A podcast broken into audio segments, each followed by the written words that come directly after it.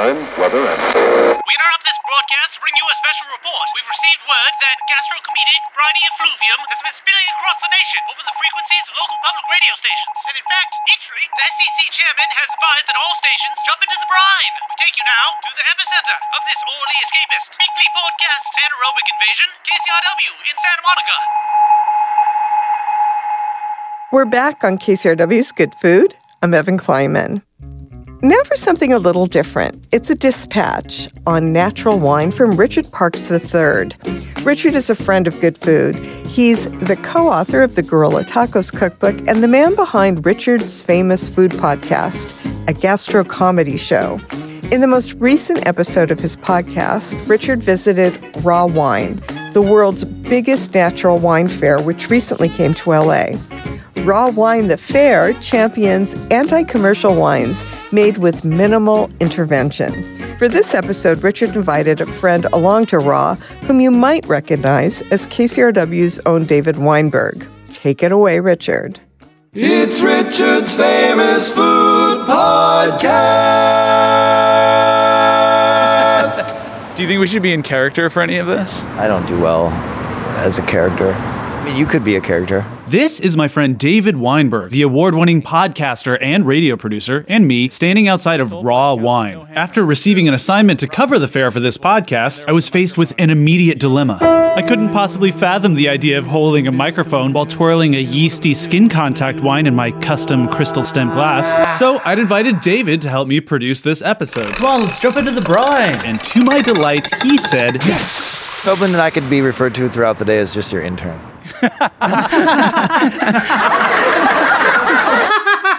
Okay, intern. But seriously, I'm amply chuffed, to have David's help. He's like the punk rock Studs Terkel of contemporary podcasting. He makes stories about hobos, dreamers, and outsiders with true empathy, casting them as heroes in their own minds. Given these bona fides, I'd say a promotion from intern to producer is well deserved.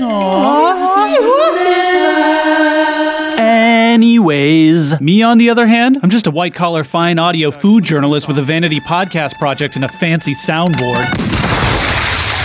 Anyways, actually, actually, actually, actually, actually, the stage is set for a perfect collaboration. There's just one problem. To be perfectly honest, I'm not that interested in natural wine. I don't have a lot of interest in it. So, on this episode of Richard's Famous, I'm going to have to convince David of the merits of natural wine. Natural Weinberg. Which shouldn't be too hard because natty wine is the best. Instead of using additives for color and flavor, plus stuff like sulfur, natural winemakers don't mess with their grapes. During the winemaking process, nothing is added, nothing is taken away. The results are magical. Flavors can be seductively smoky, funky, yeasty. Ah, colors range from amber to pink lemonade, and each and every bottle is special. Plus, natural wine has an ethos. It's anti-commercial, DIY, iconoclastic.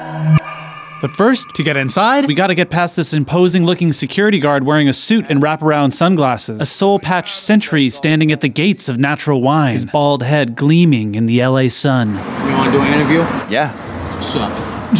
What's, what's your name? Nate. What type of characters have you seen walking in today? Uh, some foreigners with like uh like f- flashy clothing. I mean, you look pretty sly. I mean, I'm fresh, but like I'm talking about flashy, like uh, like silk and like the one dude had like a sparkly leopard thing with like tattoos on his neck. They got a couple characters. They got some some chicks. They got some dudes. You know what I'm saying? Whatever you like. I'm sure you can find something in there. Any troublemakers so far? Hell no. They know better. Look at me. the wise words of the great little John don't start no They won't be no If they had like a brass knuckles or something. I got two hands and a fighting chance. They ain't gonna touch me. Wish you would try. Bring them out, son. What you gonna do? I ain't scared. Like wine? Yeah, I drink it. I don't take. I'm not gonna put it in my mouth and then spit in a bucket though. I'm gonna drink it. Where I'm from, we drink it. What's your name again? Nate. Nate, thanks, Nice to meet you, bro. Yeah, take it easy. Are you planning to spit? Yeah, I don't, I don't want to like ruin my day tomorrow. This right, is intimidating. here. This is intimidating. We've moved up into this sort of cavernous space. Let's say there are easily a couple hundred people here already. In LA, where 10 years ago there were none, there are now more than a half dozen natural wine focused shops, plus dedicated bars and restaurants with natural wine exclusive lists. What started as a small underground movement has blossomed into a full on trend, and no trend would be complete without. Actually, uh, we're wine influencers. My friend, she actually created National Orange Wine Day. It was like the dopest party. I had like 12 skin contact wines. We start at the beginning with wines from the Republic of Georgia. What is present day Georgia is probably where humans domesticated the grapevine. By some accounts, that was as many as 10,000 years ago. And to this day, Georgian wines are made in an old style, fermented in large earthenware vessels shaped like turnips called qvevri or amphorae, often stored underground during the winemaking process. And whereas most commercial white wines are fermented after skins are removed, many of Georgia's white wine grapes are fermented with the skins on. This is what's meant when wines are described as skin contact, that's the skin of the grape, not wine you touch, or alternatively, orange, that's the color, not the fruit. Did you notice we're not spitting out our wine? Shouldn't spit out Georgian wines. I'm having a ball. David, on the other hand, do you feel like you have a sense of what is good about natural wine? No. It's like binary for me. It's like I like it or I don't. Like it or not, you have to appreciate natural wine at least for its novelty. Batch is an old school fertilizer that used to be used in churches a lot. Is using batch as a fertilizer is that accepted and you can still call your wine natural wine? Yeah, why not? I mean, I don't know. I don't know much about natural wine. Yeah, we've heard about that, David. Many natural winemakers say their farming practices are what distinguish their wines. But what is natural wine after all? It's not so well defined. It's easy to drink. Okay. Organic farming, Minimal intervention in their vineyards. Got it. biodynamic, Uh-huh. something lunar. Of course. It's uh, good for health. Clearly. We're suggesting that you ask where your wine is coming from. Yep, Uh, yep. No additives in the cellar. It's structured. Uh-huh. The actual term is acetyl tetrahydropyridine. Fruité. Yeah. Opulence. Sure. Smashable. Wait, what?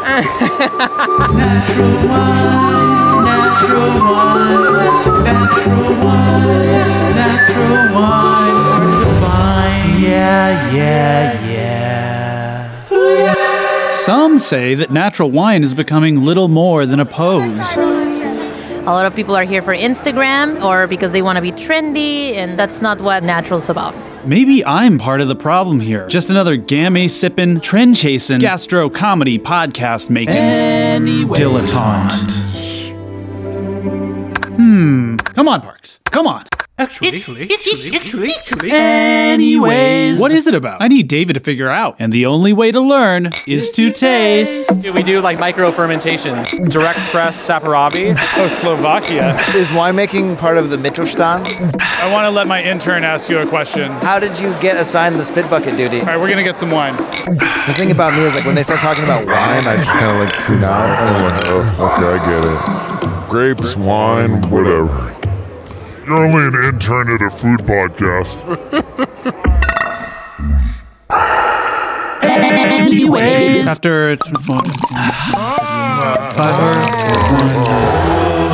27 more glasses of wine, we meet Lewis Dickson, a trial lawyer turned natural winemaker from Texas's hill country. I've got a uh, wine that I call Shango Naranja Fabulosa. Shango is a nickname that I was given by Billy Gibbons and ZZ Top. Uh, we, uh, we got a, a buddy's truck and we had a steel cage welded and we would strap ourselves into the cage and then we'd get going about 100 miles an hour and then push the cage out.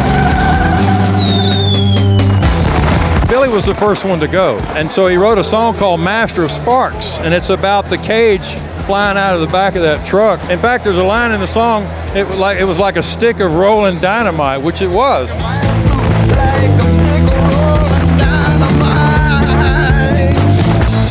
Listen to that song, Master of Sparks, that's a true story. And actually, when we pulled him out of that cage, it, the back of his neck and arms were all burned from the sparks. So when we tried it, we wrapped ourselves in wet towels so we wouldn't get burned. It was crazy.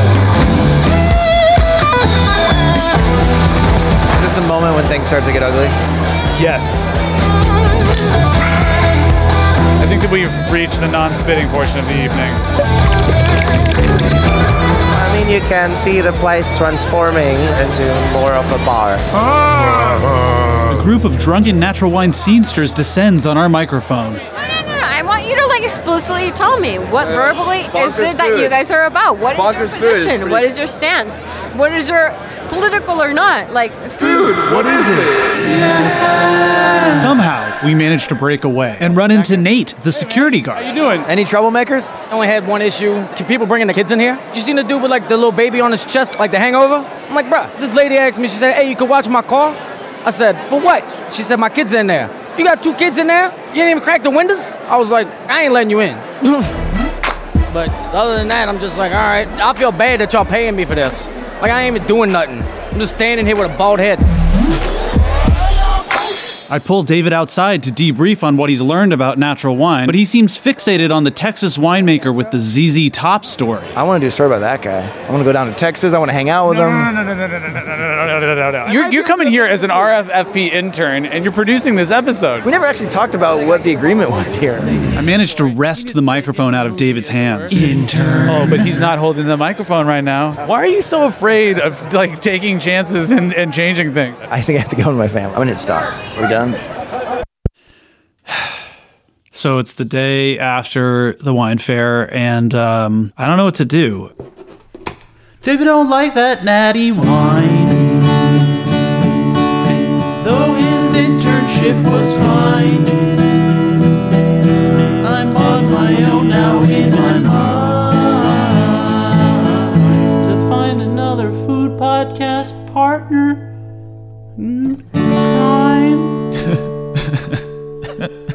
I know. Yeah, Richard? Yeah. Hey, what's up, brother? It's Nate.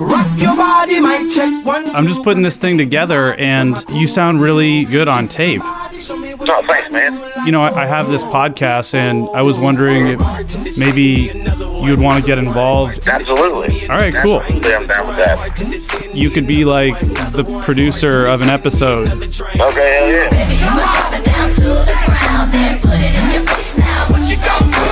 You guys do a food podcast? Yeah. All right, well, perfect. I'll eat whatever. It's Richard's famous food podcast. Many thanks to Richard Parks III for sharing his episode of Richard's Famous Food Podcast. To hear a longer version of this story and for more gastro comedy fun, subscribe to his show wherever you get your podcasts and follow on Twitter and Instagram, of course, at Richard's Famous. Look for the icon of the mustachioed pickle. That concludes our special report. But what's this? One more thing. We've just received a special piece of audio, which we'll play for you now. Ah! And now, Vavoom to the moon. it's